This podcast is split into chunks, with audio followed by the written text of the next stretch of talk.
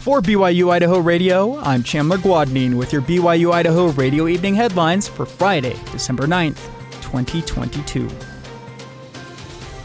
Lori Vallow Daybell and her husband Chad Daybell have a new trial date set. East Idaho News reports during a hearing Thursday where both Lori and Chad were in court together.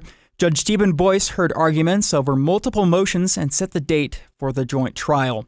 Lori and Chad have different lawyers. Chad has waived his right to a speedy trial, while Lori has not, which has made setting a trial date complicated. Chad's lawyer argued the new 10 week trial should be no sooner than next October and possibly sometime in 2024. That said, Lori's lawyer argued it should be as soon as February. Judge Boyce decided to hold it starting April 3rd, 2023. It was previously scheduled for January. Lori and Chad are accused in the deaths of Lori's children JJ Vallow and Tylee Ryan, as well as Chad's first wife Tammy. Also during the hearing, Chad's lawyer John Prior told the court the prosecution had given him a flash drive just that morning containing 115 items of discovery. He said he needs ample time to go over the evidence.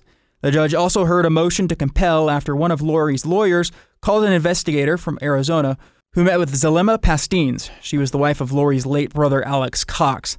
She told the investigator she had met with the prosecution, which was not disclosed to the court. Boyce granted the motion to compel, saying, quote, further compliance is necessary, close quote, from the prosecution. One other motion was for what's called the Bill of Particulars. The defense wants a detailed document explaining the allegations against Chad and Lori in greater detail.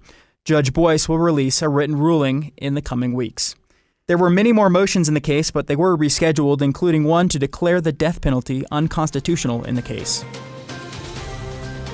End of the semester preparation can feel overwhelming at times as final papers and exams mount on students' schedules. Here are some tips and tricks to help organize study time before that big day. The BYU Idaho Learning Model emphasizes three ways to retain course material. The first is preparing yourself spiritually before study. Praying and pondering is a great way to get in a receptive mindset. The second is teaching.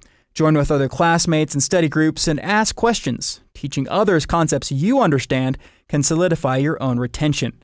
The third step is being an active participant. Set aside time to revisit class lessons, including PowerPoints and other study materials. All students have access to the tutoring center as well, and some courses even have tutors or teachers' assistants that are dedicated to help with class assignments.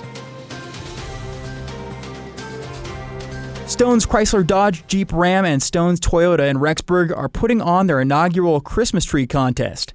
East Idaho News reports Stone's has invited all the local school districts to decorate a Christmas tree in Stone's showroom. Community members can vote on their favorite tree, and the winning school district will receive $1,000. The schools you can vote for include Sugar Salem High School, Madison High School, North Fremont High School, and Rigby High School. You can vote on Stone's Chrysler Dodge Jeep Ram Facebook page, Stone's Toyota Facebook page, or their Instagram pages. The winner will be announced at the beginning of January. Thanks for making us a part of your nightly routine. These have been your evening headlines for December 9th, 2022. You can catch more news, interviews, and great content on this podcast feed.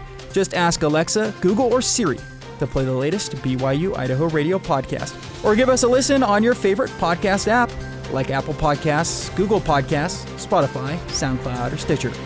Enjoy your weekend, everybody, however snowy it may be. I'm Chandler Guadnine, and this is BYU Idaho Radio.